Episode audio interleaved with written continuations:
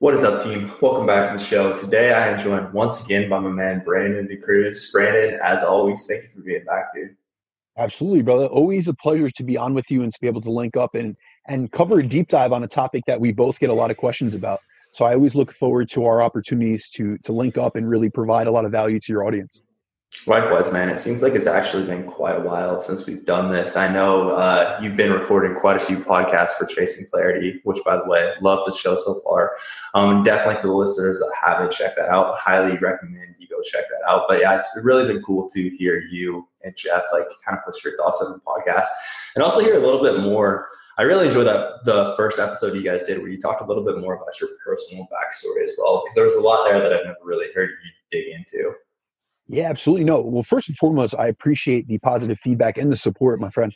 Um, but yeah, I wanted to open up a little bit because often, you know, over the years, I've done close to, I, I think I'm going over 100 podcasts at this point, not including obviously the ones that I now do on my own with Chasing Clarity. But um, generally people would ask me on for a specialty or for a topic and, and that's how we linked up. It was about my you know mm-hmm. my health centric coaching model. That was the first podcast we ever did. And a lot of times you know people will ask me about a bio and and I'll be honest with you a lot of people say that they're not good at talking about themselves but I'm I'm seriously not good at talking about a lot of aspects of my life. I feel it. And so you know I'm so used to I've always spent such a, a concentrated focus on other people being a coach being in this industry so long and always working on other people on the customer service aspect that i i kind of don't really share a lot of my journey a lot of times because i am focused on sharing my client journeys my client transformations and, and sometimes i overlook some of my own so actually one of the biggest things that i really enjoy is when we do our coaches roundtable because we'll mm-hmm. we'll catch up you myself and jeff on our training on what's going on diet wise and, and those are things i generally don't share but you know within the first podcast of chasing clarity you know jeff challenged me. He said listen i know things about you that i know no one else on the internet knows. I know that you've had you know troubles with an eating disorder growing up and that's how you got into nutrition into training to begin with.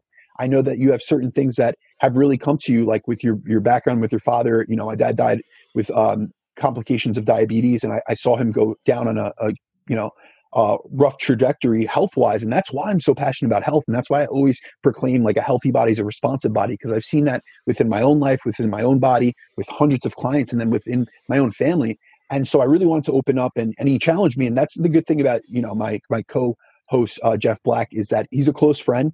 He's someone I respect, but he also challenges me to get out of my comfort zone because that's something, you know, a lot of times you know people ask me on to a podcast so i kind of skate over like my personal details and i go right into the research or right into the application and like i love being able to provide value but also i think when people do hear and i did get a lot of positive feedback on that when people hear that i've struggled with many things that they have it helps mm-hmm. them to know that i can relate to them and i know my clients feel that because i do personally open up with them but it's nice to be able to share with a, a larger platform and a larger a larger audience Absolutely. And that was actually, that ties in nicely to the question I was going to ask, which is how important do you think sharing that side of yourself is as a coach? Like, do you think that helps you get better buy in from clients just because they can relate to you more? Um, I think that, like, so for example, if you were posting pictures of yourself, like, you post like side by side where you're smiling and then there's like a picture of you crying. Like sometimes like I think we can take it like a, I think we can take that a little bit too far but I think like to an extent the being relatable thing is important. Do you feel like that like helps with the coaching side of things, or what are your thoughts on that? So my viewpoint on this is a little bit unique. I think that from a coaching perspective, our focus always has to be on the client first and foremost. But if it's going to be to that client's benefit to open up and share about an experience, for instance, I work with a lot of uh, you know competitors as well as former competitors. I've competed 15 times mm-hmm. over the years. I know what it's like to be dug out, to be starving, you know, feeling right. like you know you're you're ravenously hungry, to to be mentally depleted, physically depleted. Uh, I know what it's like to struggle with an eating disorder. I know what it's like to struggle with, you know, health issues. When I have people come to me, they often, you know, when someone comes to me with a health related issue, you know, whether it be a downregulated uh, metabolism or they have hormonal issues, thyroid, a lot of times they'll come to me and not knowing my background, they'll say, you know, I know that you're really health focused and you probably, you know, don't understand what it's like. And, and I stop them right then and there. And I'm like, listen, I've been there. I've been with coaches that have had complete, you know, blatant disregard for my health and have, you know, put it you know put me onto a program a protocol that's why i always say i don't have protocols i have principles that i manipulate towards the individual client that I'm working with. And I've been there, I've suffered everything that I speak on is something I either integrate into myself, like the energy flux, or something like, you know, I'm very passionate about reverse dieting. I'm very passionate about the post diet phase, um, avoiding body fat overshooting because I've experienced those things in myself.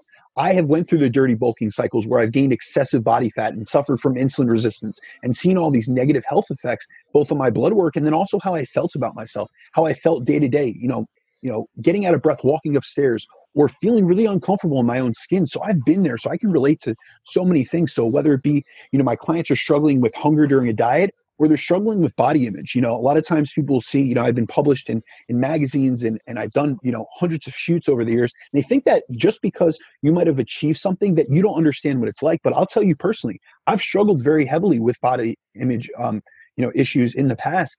And it's only been through my own development of my mind. It hasn't been through my body. It's not like the more muscular and leaner that I got, the better my body confidence got. It was the more I developed my mindset, more I developed my intelligence, and realizing I'm more than just my body. I'm both my brain, my body, and all the other characteristics I, I could deliver to people, and everything else that I could provide other people in terms of information, education, application, and then also support that's who I am. And there's it's a multifaceted individual. So sharing those things, I do think it's highly beneficial. And I'll tell you, I've worked with many coaches over the years. I've had many mentors.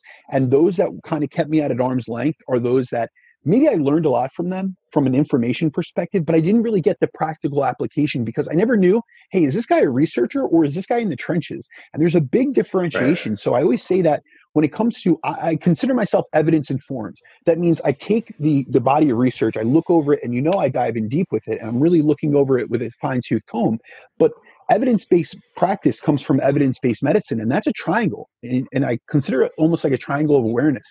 It's the body of literature. So what the research says in terms of the most updated and peer reviewed you know highest tier of evidence. Then it's also the experiences of the practitioner so the coach. And then it's also the preferences, the abilities, and the needs of the client. And we have to consider all those things. So, really, when it comes down to it, it's not just what the research says, it's not just what the literature says, it's not just the experience of the coach, it's also the client. So, if I'm able to come to the table with information from the research, if I'm able to come to the table with practical experience having worked with over a thousand people over the, last close to 10 years, and then also I'm able to tell them from my own perspective, hey, I've been in your shoes, I've walked a mile in, in where you're at, and I've been there and that's able to help their journey or, or, allow them to realize that I can relate to them. I do think a it helps with buy-in, and then it also helps with the coach-client relationship. And I'm huge on that. I take immense pride that I have people that have opened up to me about things that I will never be able to share on social media. I'll never be able to put in their transformation posts, but they've opened up to me about some of the deepest things within their life. And I always make it clear: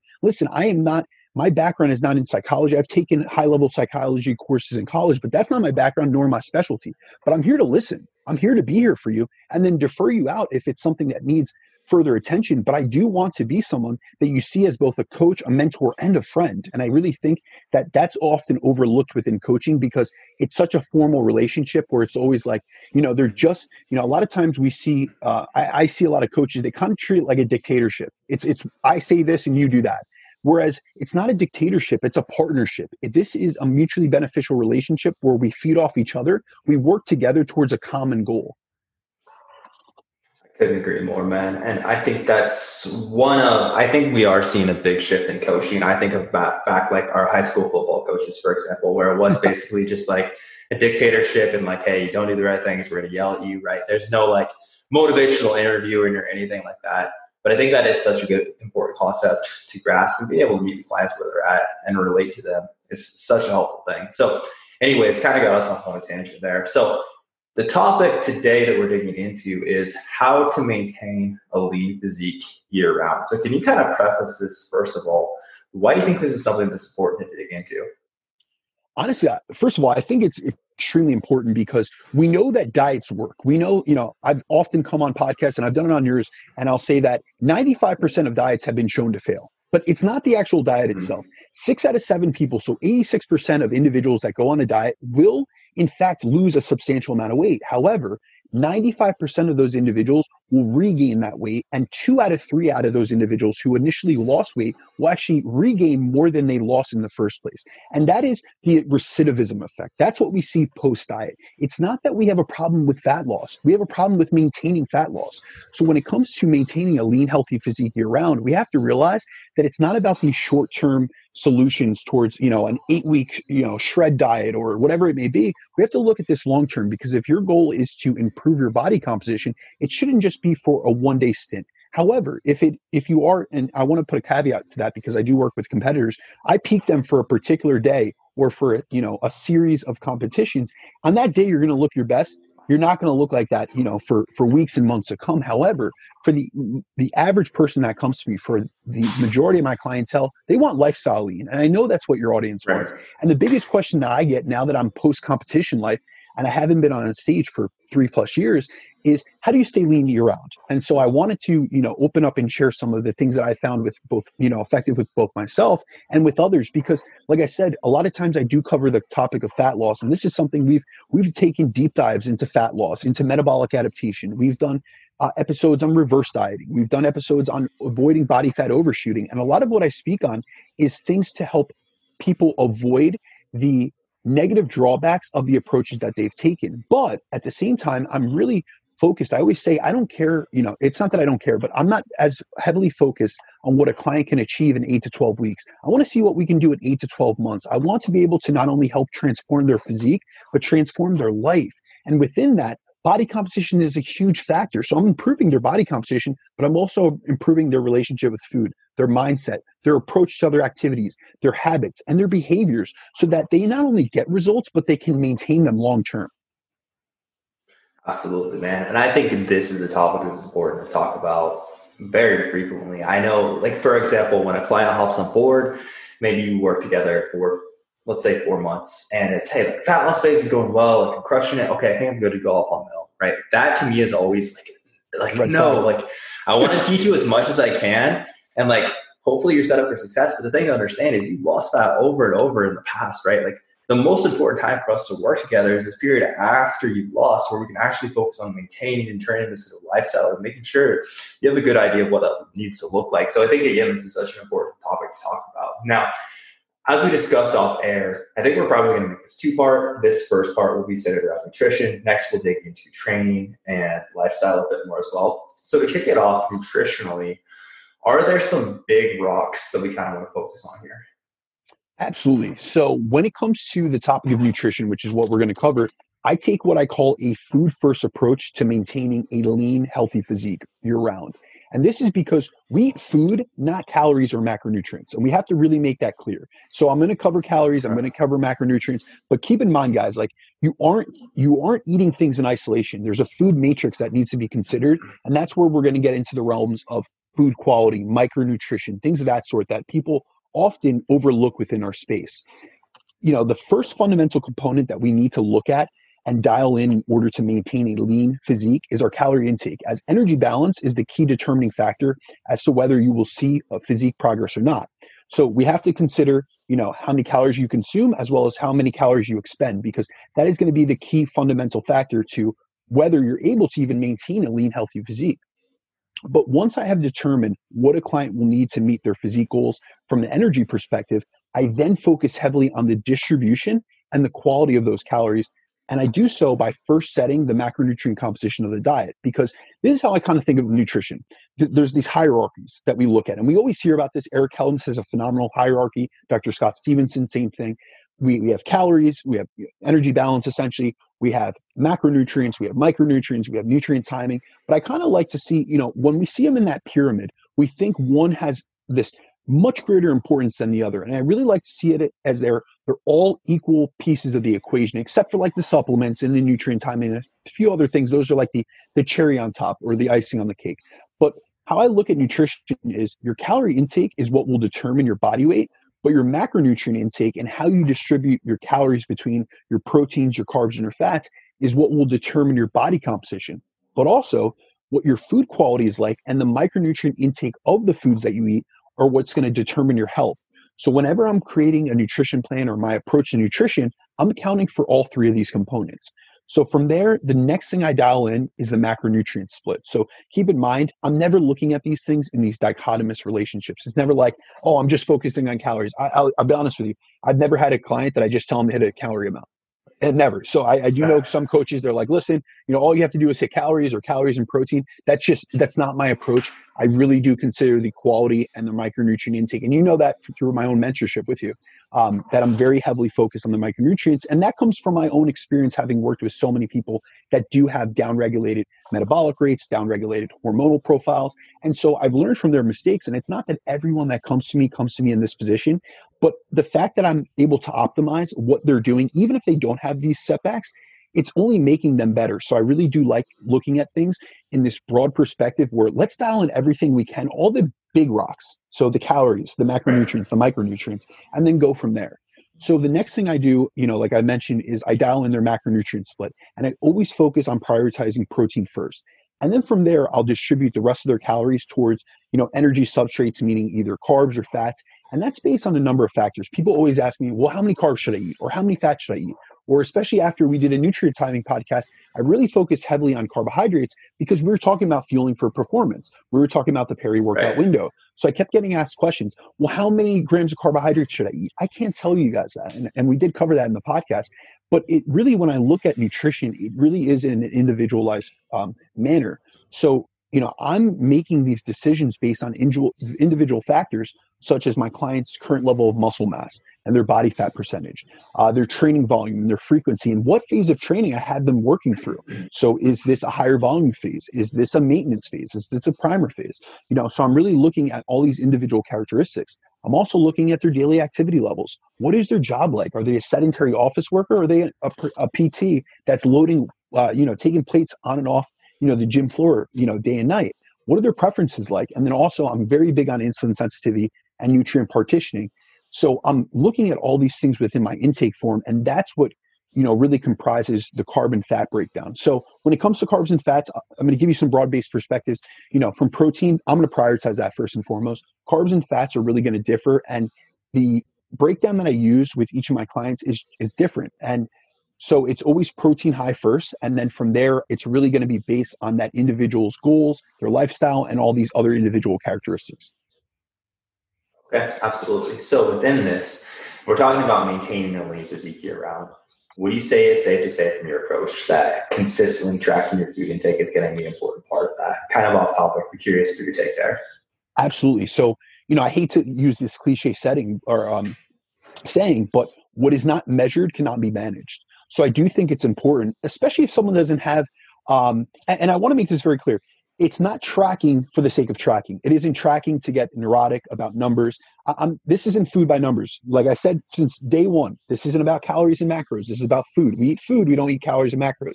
So I don't use an if it fits your macros approach. It's not about hitting a calorie threshold. It is about fueling the body for what it needs to do and having all the necessary macronutrients as well as micronutrients because we need those cofactors to run all the enzymatic processes within the body, which includes hormone turnover, protein transcription and protein synthesis and all other things that are needed both for you know muscle repair as well as cellular repair.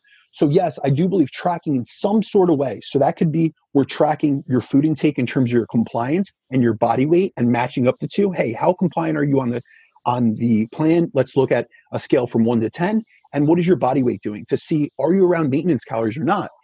Another way could be we're just weighing food sources so it's just about food amounts and just making sure that you're you're consistent within those and then i do have some people that it is macronutrient based and they're hitting certain specific macronutrients per meal with other thresholds like a certain amount of fruits and vegetables per day a certain amount of fiber threshold a certain amount of protein per meal, a certain amount of protein feedings to maximize muscle protein synthesis, and then some other little characteristics based on the individual. So if someone has uh, a selenium deficiency, maybe I'll have certain supplementation or I'll have Brazil nuts so they can hit that intake. Or if they have certain micronutrient deficiencies, vitamin D, we're going to make sure that they either get sunlight exposure you know, early in the day or we, we're utilizing a vitamin D supplement. So it is going to be person specific, but there needs to be some type of tracking. So this could be, you know, some people, they just track boxes. So it's, did you hit your steps for the day? Did you hit your nutrition? Did you hit your four servings of protein per day? And it's going to titrate up. And then I do have my competitors, it's extremely dialed in. Every single meal is laid out and it's you know we're hitting this and how many times per week did you hit these meals?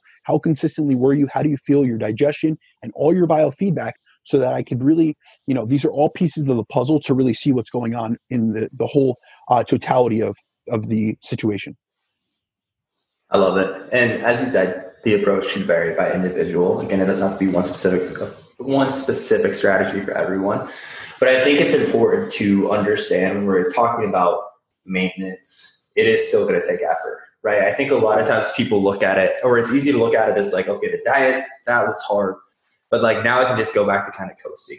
Where, yeah, maintaining is going to be easier than fat loss typically. But again, this is important. This is always something I'm trying to frame with clients like, hey, like long term, this is still always going to take some level of effort, right? There will probably be like, hey, maybe we have to like limit the intake of certain foods still. You're gonna have to still say no to things. I think like like having that expectation from the start is important. So with this kind of protein anchored diet that you mentioned, what are some of the primary benefits that you see from taking that approach? Yeah, so the reason I focus mainly on protein is because when it comes to losing body fat and gaining muscle mass, protein is the most effective nutritional lever that we can pull to accomplish these goals. And this is due to the fact that whenever you look at the literature around body weight regulation and how macronutrients affect body weight, uh, body composition, and body fat, higher protein diets are consistently shown to cause increases in energy expenditure, reductions in appetite, increases in satiety, and improvements in body composition, both from a fat loss and a muscle accrual perspective. And research has shown time and time again that when we look at two different dietary approaches for fat loss, as long as those diets are calorie and protein equated, they will have similar, if not equivalent outcomes. So, you know, that's a major focus of mine. But whenever we, you know, when we get away from the protein, that's why I say it's never just like one thing in isolation. It's never just about calories because it needs to be calories, protein, and other things, including micronutrients. Because when we do compare the effects of a higher protein diet compared to another diet with lower protein intake, the higher protein diet has always been shown to have better results in terms of total fat loss and then greater retentions in lean muscle mass. And we actually have certain trials that have been coming out recently that show that having a higher protein diet is one of the leading indicators for fat loss maintenance. And that could be due to a number of, of benefits. So, for instance, we know that protein is the most satiating macronutrient, so it helps clients feel fuller for longer, which leads them to be better able to stick to their diet and within their energy needs. And that's especially important um, when it comes to you know maintaining a lean healthy physique because you have to realize to stay lean you're going to have to have some cognitive oversight like you were just mentioning jeremiah. You're going to have to have some type of level of control over your intake. It's not like you're going to be able to eat you know as much as you want you know and stay lean unless you're extremely extremely active. And when it comes to satiety i believe that the satiety effects of protein are strongly supported or most supported by what's called the protein leverage theory. I don't know if you're, you're familiar with this theory, but. It's essentially a theory that shows that humans and even other animals will eat until they get enough protein, and only then will they feel satiated enough to stop eating. So we actually see in research, yeah, we see in research that if you drop the protein percentage of the diet, it'll drastically increase the amount of calories you eat from both carbs and fats. As we we basically we're evolutionary de- designed to continue to overeat until we meet our protein needs. But if you were to take and you do a, a, crossover intervention and you raise the protein intake of that diet, you'll see that those subjects in that study they'll have lower hunger scores, and then their ad libitum or you know their their energy intake that they take into satiety actually drops.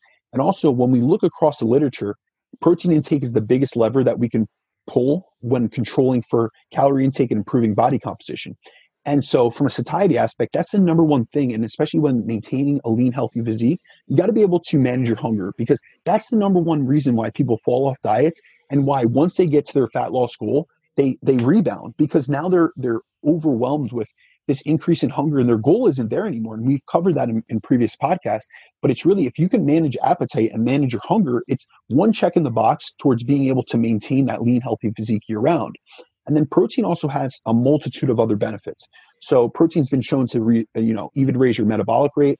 It has the highest thermic effect of feeding, which impacts the energy outside of the energy balance equation. So, for instance, we know that protein has between a 20 and 30 percent um, diet-induced thermogenesis or thermic effect of feeding.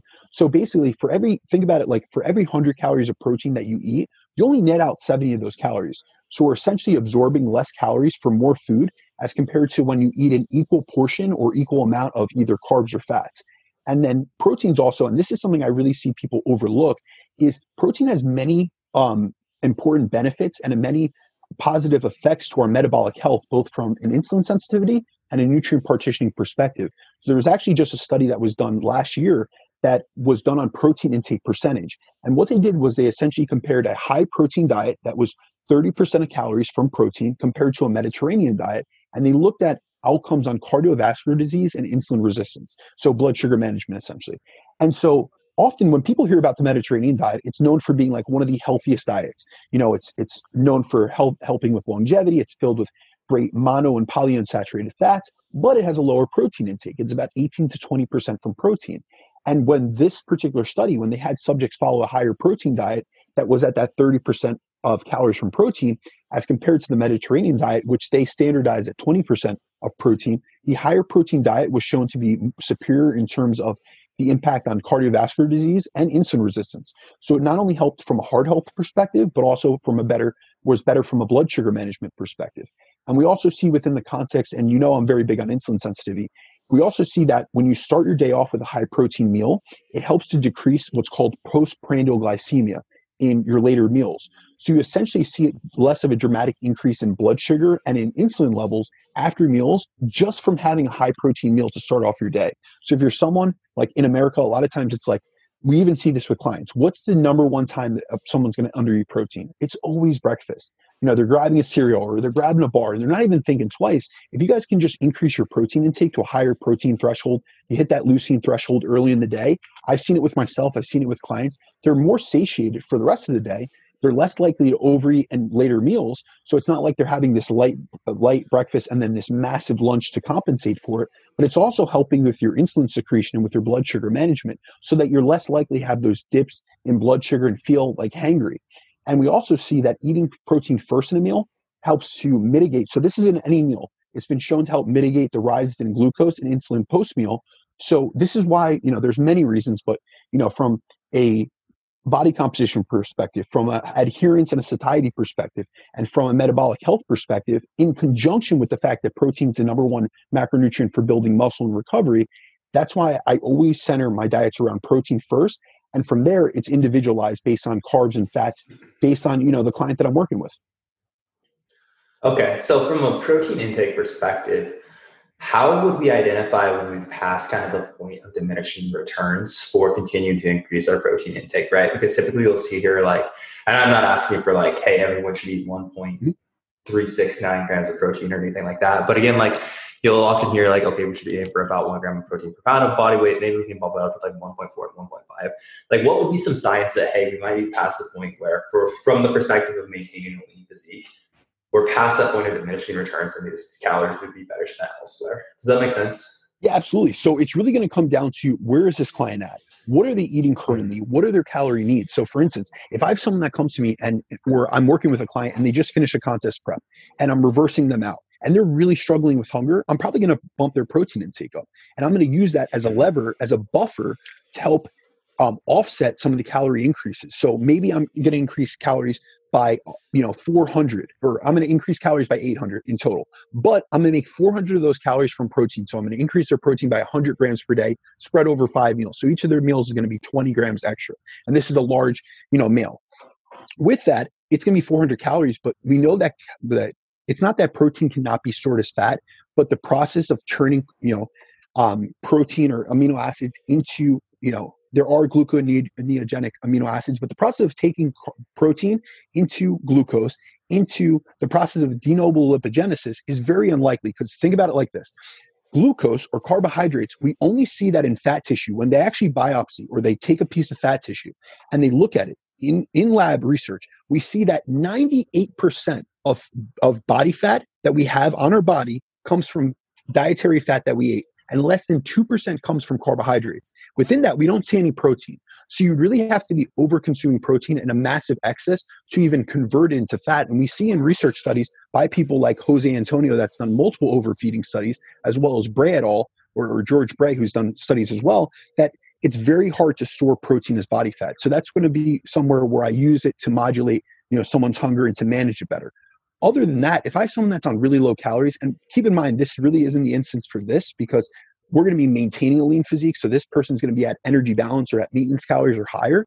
But if someone's on really low calories, I might end up swapping out some protein and putting some carbohydrates if they're suffering from a performance perspective. Or if they come to me on such low fats that they're not even hitting their essential fatty acid intake, from you know an omega 3 and omega 6 perspective then i'm going to make sure hey we got to get some some fattier fish or we have to get some fish oil supplementation i might have to take some calories from protein if you're eating you know i've had people come to me i'll be honest with you at like four or five grams per kilogram like excessively high protein intakes and they're eating nothing it's a protein sparing modified fast which can be done in very short periods of time. It's very effective for fat loss. So I have utilized it on myself and with clients, but it's for one to two weeks. It's not for you know two, three, four months where they're just simply eating just protein and veggies.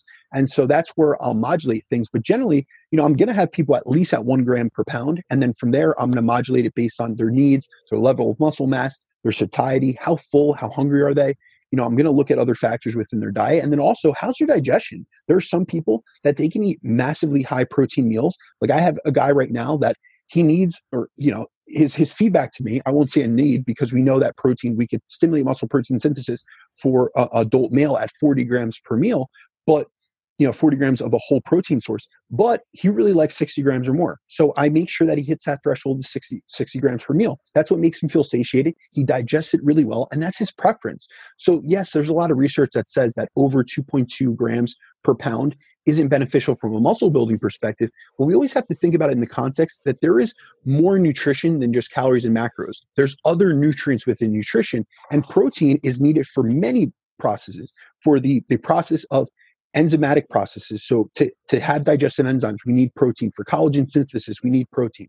For uh, you know, a lot of our protein gets extracted by our gut. About 50% of protein gets extracted by the gut to help with, you know, internal lining and things of that sort. So it's not just, you know, we can't just think about it just in an isolated uh, silo of just muscle or just nutrition. We have to think about it from satiety, from a nutrient perspective. What other beneficial nutrients and cofactors are these whole food pro- protein sources? Because we know that animal sources have s- some of the most nutrient density in terms of vitamins and minerals, iron, um, you know, creatine, all these things that we're not going to get from, say, plant sources. So there's there's various factors to take into consideration. Okay, absolutely. So basically to sum that up it sounds like hey there's absolutely nothing wrong with us going a good bit over that typically thrown out there one gram per pound of body weight mark. But also we want to make sure we're not pushing that so high that we're potentially creating deficiencies with essential fatty acids from our fat intake or that we're dramatically seeing training performance suffer because we're replacing so many proteins or so many carbohydrates with protein right? But past that like again we're okay to continue to ramp it up a pretty good bit. So within this model that you have how important is food quality Okay, so this is something I'm extremely passionate about, my man.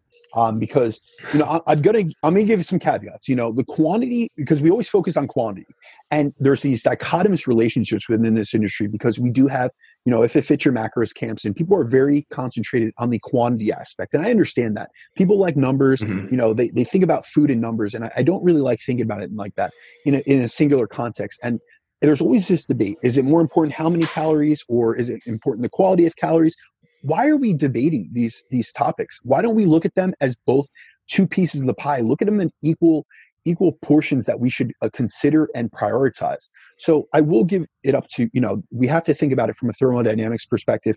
You know so the quantity of your calories and the macronutrients you're taking in is without a doubt the foundation to your diet.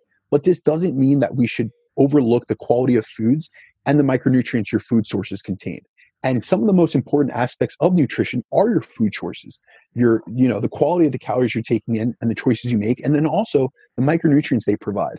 And so for me like food quality selection and composition is one of the largest considerations i make when designing a, uh, a diet especially one focused on getting a client to maintain a lean physique year round because i feel like a lot of individuals neglect the the importance of food quality and this could be due to lack of knowledge lack of awareness or really not you know honestly sometimes it's it's due to laziness. I see a lot of people that they just really don't want to dive into the nuances into the details.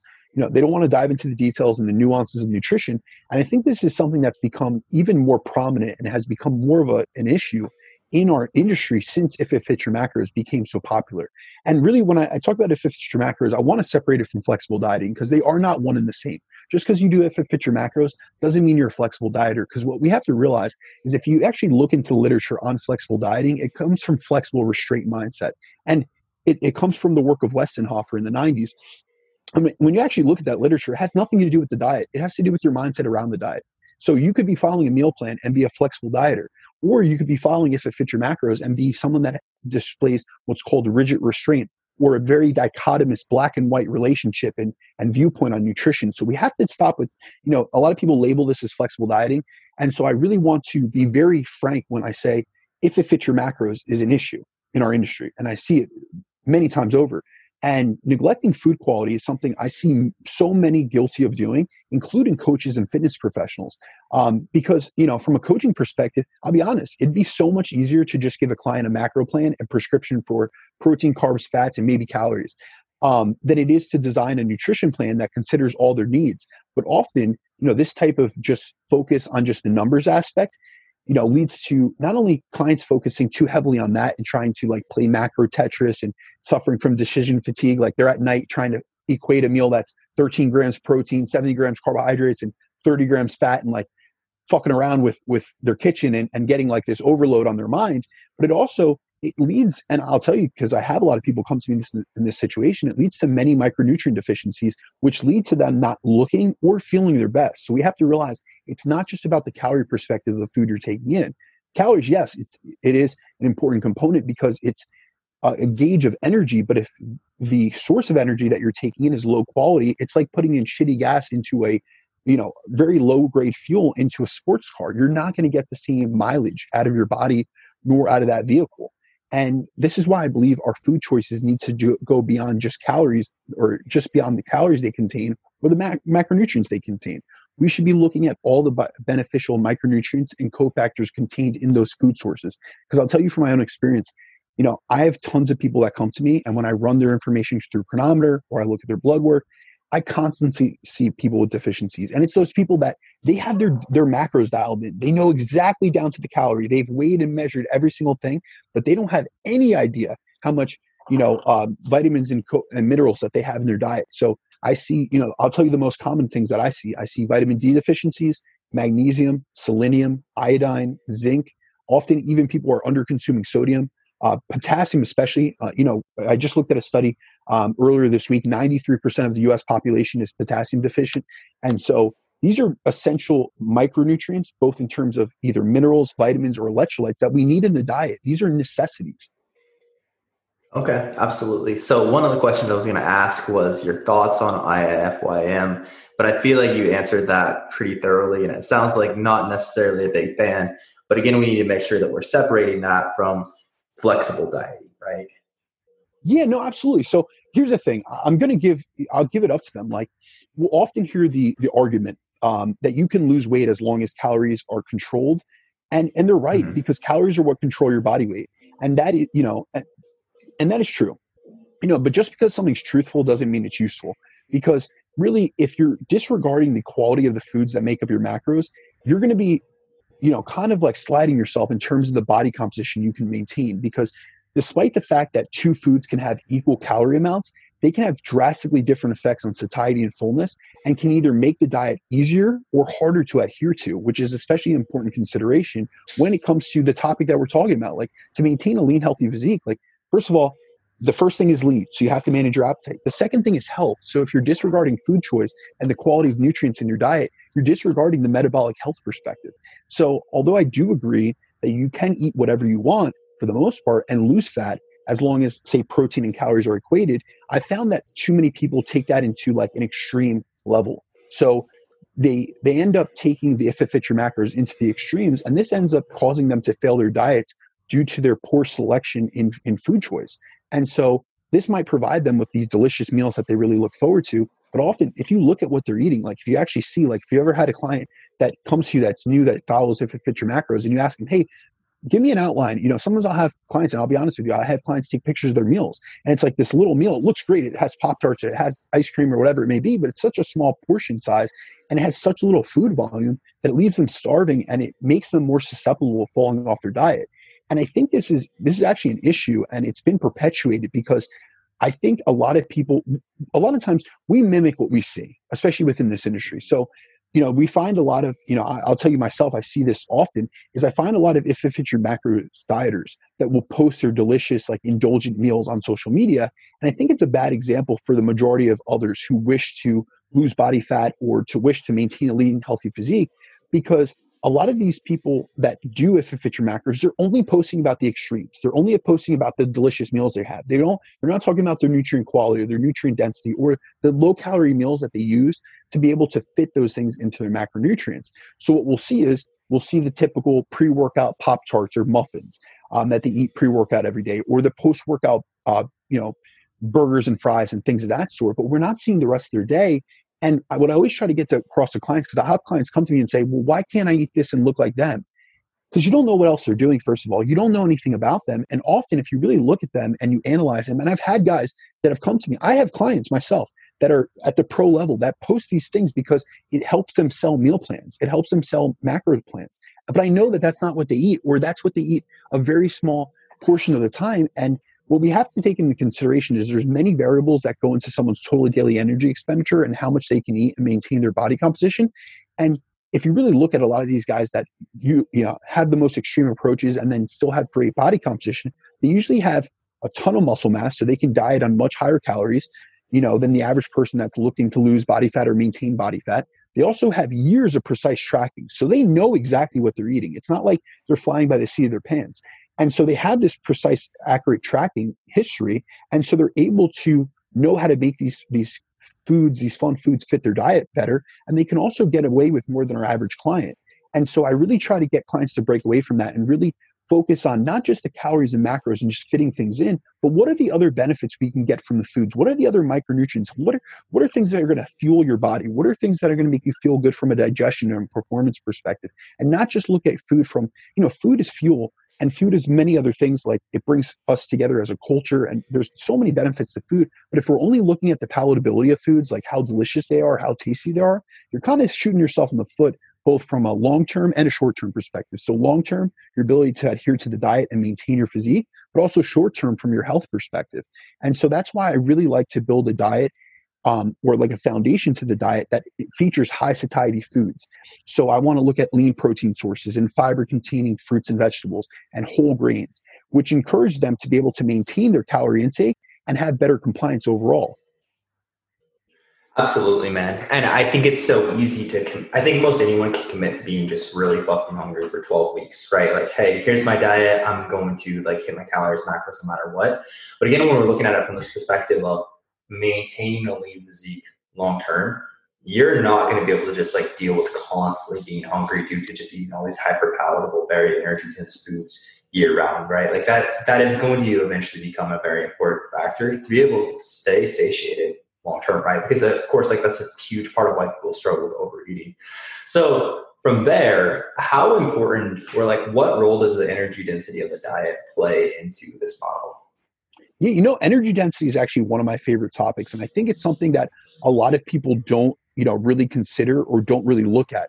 And I find mm-hmm. this to be one of the major components. So when I look at my clients or when I look at myself, my own habits, or even those within this space that I know maintain a lean, healthy physique, and I look at certain characteristics. I'm never looking at their macronutrients. I'm never looking at their calories. How much can this person eat? I'm looking at what are certain principles or what are key characteristics that we have in common. And generally, it has to do with energy density.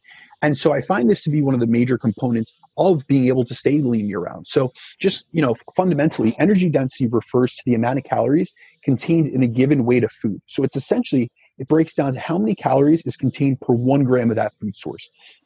And this is an important component of nutrition especially when your goal is maintaining a lean physique around. And it's another one of those variables that I think that a lot of people, including other coaches, they overlook. And, and they're really like, they're stepping over dollars to pick up pennies by, by going through different routes. And so the energy density of the diet can have a drastic impact on our appetite, our levels of satiety, and our ability to maintain a calorie intake that's in line with our physique goals. And so, you know, just like an example of this, one of my favorite studies that looks at energy density is actually one by uh, Dr. Kevin Hall who does an amazing amount of work. If you guys aren't familiar with his work, I do you know very highly suggest looking at his studies because very real world he does use metabolic wards but he utilizes things where he compares real world perspectives or real world diets and situations so he did a recent study just i, I want to say it was uh, in 2012, uh, 2020 where he compared a low fat, high carb diet versus a high fat ketogenic diet to test energy density and see what better uh, what diet was better at increasing satiety and limiting energy intake when eating ad libitum. So he had people come into a lab and he did what's called a crossover study, meaning that he put each participant that was in the study on one of the two diets for two weeks. Then they had a washover period, and then he put them on the other diet. So they were randomized. So you know maybe they were on the uh, low fat, high carb diet for the first two weeks. They had a washout period, and then went on the high fat ketogenic diet for two weeks, and then vice versa. And at the end of the study, they looked at body comp measurements, including total fat loss, energy expenditure, and then their, their total energy intake. And when what they found was when the subjects followed the low fat diet, they ended up eating almost 700 calories less per day than when they followed the high fat uh, ketogenic diet. So this is, first of all, this is a massive difference, especially when you consider the fact that they both ate to fullness in both conditions. So there was no difference in terms of their subjective ratings of satiety and fullness. So in both conditions, they until they were satiated.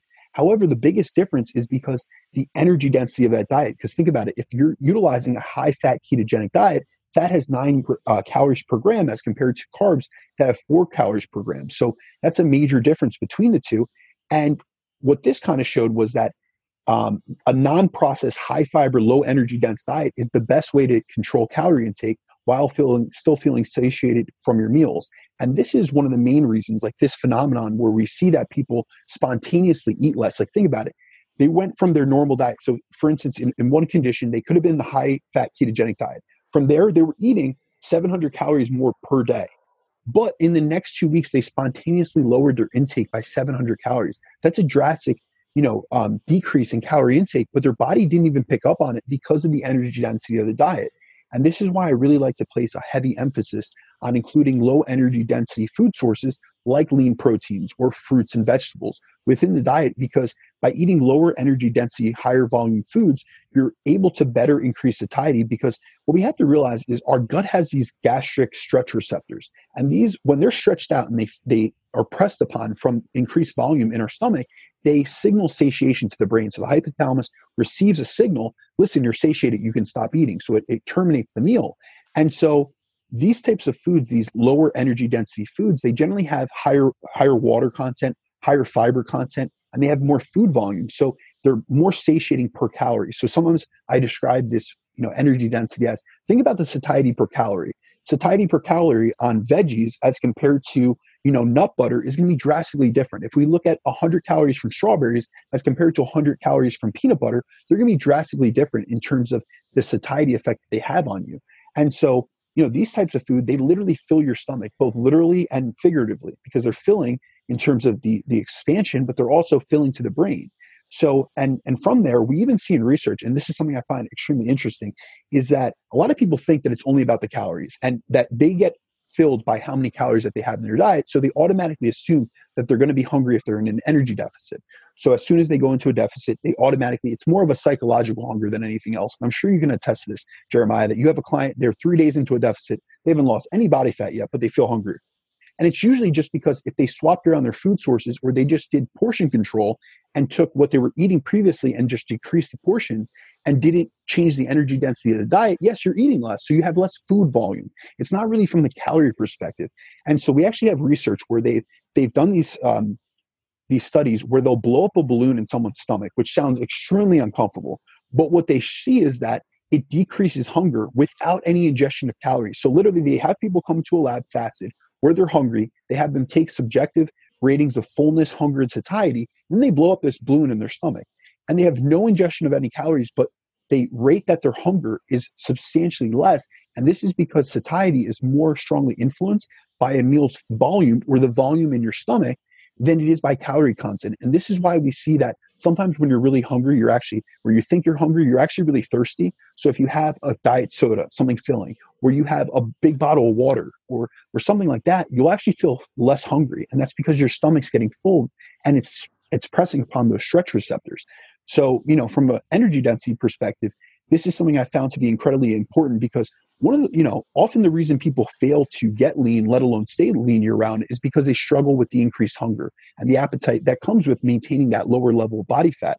So, this is where designing a diet that maximizes fullness and considers the energy density or the satiety per calorie can be really helpful because it helps to ensure a client can actually stick to their plan and consistently eat an amount of calories that's in line with what their body needs to maintain their desired body composition.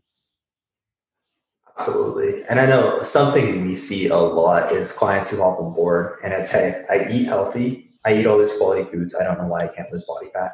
And almost always is an individual who has like heard a lot about this concept of healthy fats. So thus they're working in like, okay, if you look through food blogs, typically they're also not tracking their intake, but often it's like a huge focus on like avocado, olive oil, lots of mixed nuts and nut butters, where again, just the energy density of the diet is so high. And that's like then always one of the first things we focus on is like getting calories out in, getting protein intake dialed in, and making sure you're eating plenty of fibrous carbs, like in a fat loss phase, so we can make sure that that hunger is in check. So, final thing that I wanted to ask you here was just how nutrient partitioning with or within nutrient partitioning and insulin sensitivity, when we're talking about just maintaining a lean physique year round, how much are you focused on these variables?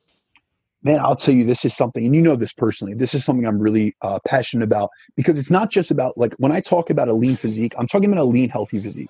Anyone can starve themselves to get lean; they're not going to maintain it. Or anyone can go on a really restrictive diet and be in an energy deficit and also a micronutrient deficit and get lean, but they're not maintaining that health aspect. So, like I always say, a mm-hmm. healthy body is a responsive body. So, another important factor for maintaining a lean, healthy physique year round, in my opinion, is nutrient partitioning and your level of insulin sensitivity. So, you know, nutrient partitioning essentially refers to what tissues uptake and absorb the calories and nutrients you consume. So, if you're someone that has good nutrient partitioning, you're going to be more likely to transport and store the calories you eat into muscle tissue or like into muscle glycogen or into liver in terms of liver glycogen. Whereas those with poor nutrient partitioning are more likely to store the calories that they take in in adipose tissue. So they're putting it more into body fat storage. So it's more difficult for them to liberate that body fat. And so insulin sensitivity plays within that because it plays a massive role within nutrient partitioning as those who have great insulin sensitivity have the ability to uptake more glucose into their muscle cells so that that glucose is actually partitioned into muscle and stored as muscle glycogen rather than going and getting shuttled into fat tissue and we also see that those that are muscular, they have better insulin sensitivity and they also have better nutrient partitioning because just the fact, you know, just the act of resistance training increases both nutrient partitioning and insulin sensitivity because it, uh, it increases GLUT4 translocation, which is essentially our body's ability to open up the, the cell without the presence of insulin and shuttle those nutrients in there. However, you know, and I've seen this in, in my own personal practice. When I have someone come to me and they have poor insulin sensitivity or they have elevated blood sugar levels, you'll see that they have worse nutrient partitioning. And, you know, what I'll see is they're less likely to get pumps in the gym. So they're flatter or they're retaining more water. They're, you know, they're more, uh, they have more water retention, especially in the abdominal region. They're more likely to store subcutaneous body fat.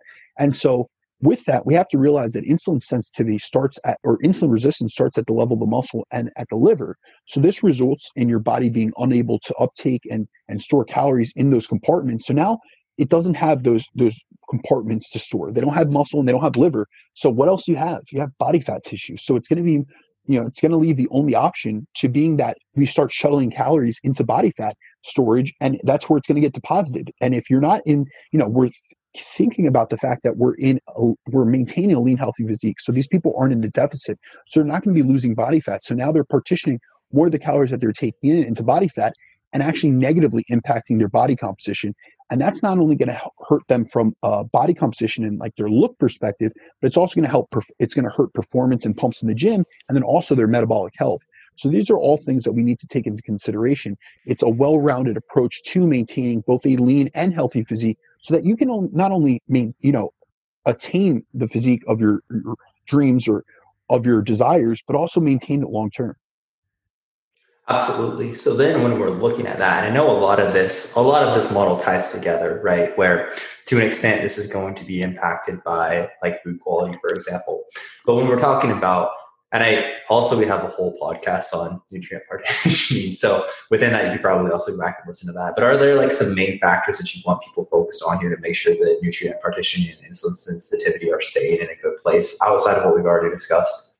Yeah, so there's there's many factors that can influence nutrient partitioning. So number one driver of that is going to be resistance training. So it's going to be the number one way to absorb glucose. Think about it. Anytime you increase muscle mass, and that comes through the, the active resistance training, you're essentially increasing the glucose sink. So muscle is is essentially a glucose sink. It's going to help you to be able to burn through more glucose as well as store more glucose. So the more muscle you have, the more glucose, the more glycogen you could actually store. So that's going to be the number the number one and number two things: your resistance training activity as well as your level of muscle mass. So increasing either of those are going to help with nutrient partitioning and going to help with insulin sensitivity. From there, we're going to have to look at daily activity. So we know that just the active movement is going to also increase GLUT4 translocation, and it also like things like post meal walks. They're going to help with lowering the um, the rise in insulin and blood glucose after meals. So they're going to help with postprandial glycemia, and so you're going to have less of a dramatic increase in blood glucose, which is going to also make sure that your body doesn't have to over secrete insulin. So it's going to keep you more insulin sensitive. So you're going to be increasing nutrient partitioning and helping with insulin sensitivity within that. Another thing, our goal is to maintain a lean, healthy physique. That in and of itself is going to help with you maintaining better insulin sensitivity and nutrient partitioning another aspect protein. Protein helps with metabolic health with insulin sensitivity and with nutrient partitioning because it's going to help with you know when we're taking in say post workout we have an increased uh, sensitivity to amino acids and to glucose. So it's going to help with the shuttling of those amino acids and glucose into muscle tissue. So there's various aspects both from a nutritional and then also from a lifestyle perspective but then there's also things that we're going to cover on the next podcast which would be sleep would be stress management all these things play a factor into insulin sensitivity and into nutrient partitioning. But really, the, the big rocks of this, if you're maintaining a lean, healthy physique and you're managing your stress well and you're having a nutrient dense diet, you're having all the necessary cofactors, your chromium, um, your B vitamins, all these things that are need, needed for the process of glycolysis and for um, uptaking glucose, you're going to be more insulin sensitive than someone that isn't paying attention to those variables. Absolutely. Okay, perfect. And I think that's a nice summary. Again, I know we've talked about this topic a lot in the past, and I'm excited to dig more into those lifestyle factors along with the trading variables in our next episode here. So before I let you go, any concluding thoughts around the nutrition component of maintaining a lean physique year round that you kind of want to leave the audience with? Yeah, you know, one of the number one things I would like to hit on that we didn't hit on was the fact that a lot of times, you know, I did hit on the calories and, and um, macros aspect, but also another big suggestion for maintaining a lean, healthy physique is just I don't want to say eliminating, but limiting your processed foods. And the reason I say that is because it's so easy to um, essentially overconsume processed foods. And I really see that a lot of people they have an issue with maintaining compliance to their diet because they're including a lot of processed foods into their diet and it's causing them to overconsume or, or deal with hunger and struggle with their appetite. And this is another, you know, Kevin Hall has another study that's phenomenal on the the um, he did a, a randomized control trial looking at unprocessed versus processed foods. And yet again, this was another um, crossover trial. So he essentially put each uh, participant on two weeks of either diet.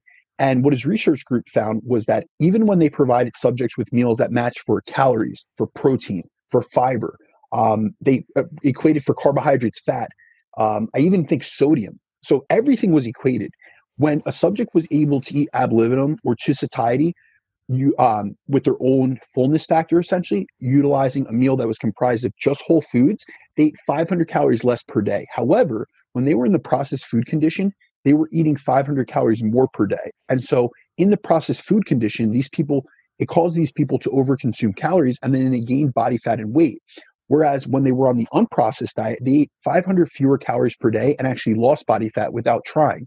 And what's interesting about this is that subjects reported that the diets were equal in taste.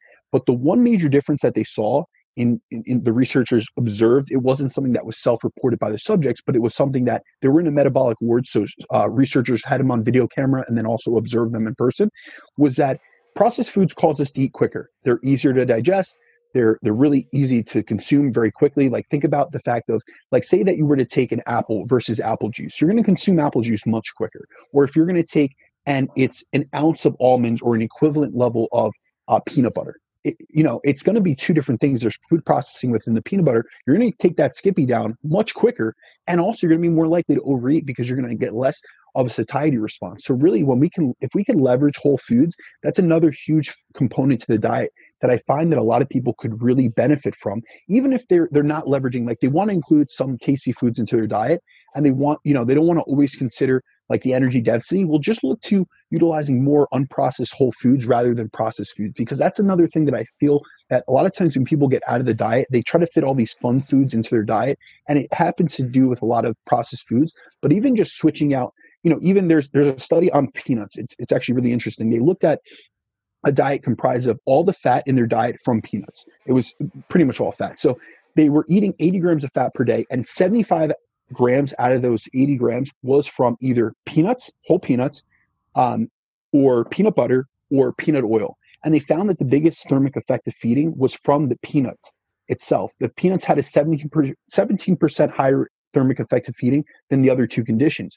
So not only were you able to eat the same amount and get more satiated because there were higher ratings of satiety from the, the same source of peanuts, so 75 grams of fat from peanuts, but also they netted less calories. So that's a way, if you really like a certain food, you really like almonds, but you know that almond butter is your trigger, just stick with the whole food source. You know what I mean? And just try to really leverage the fact that we want to stay in energy balance or we want to control our calories. We still want to enjoy ourselves and have foods that we like, but also try to get more uh, nutrient dense whole food sources in your diet as the foundation. And if if at that point you hit all the big rocks, you get all your micros, you get all your macros, your uh, your calories are in check, and you can still fit things in. By all means, feel free to do so. But that shouldn't be the foundation and the primary focus of your diet. It should be on nailing the big rocks first and fitting in the smaller pebbles later.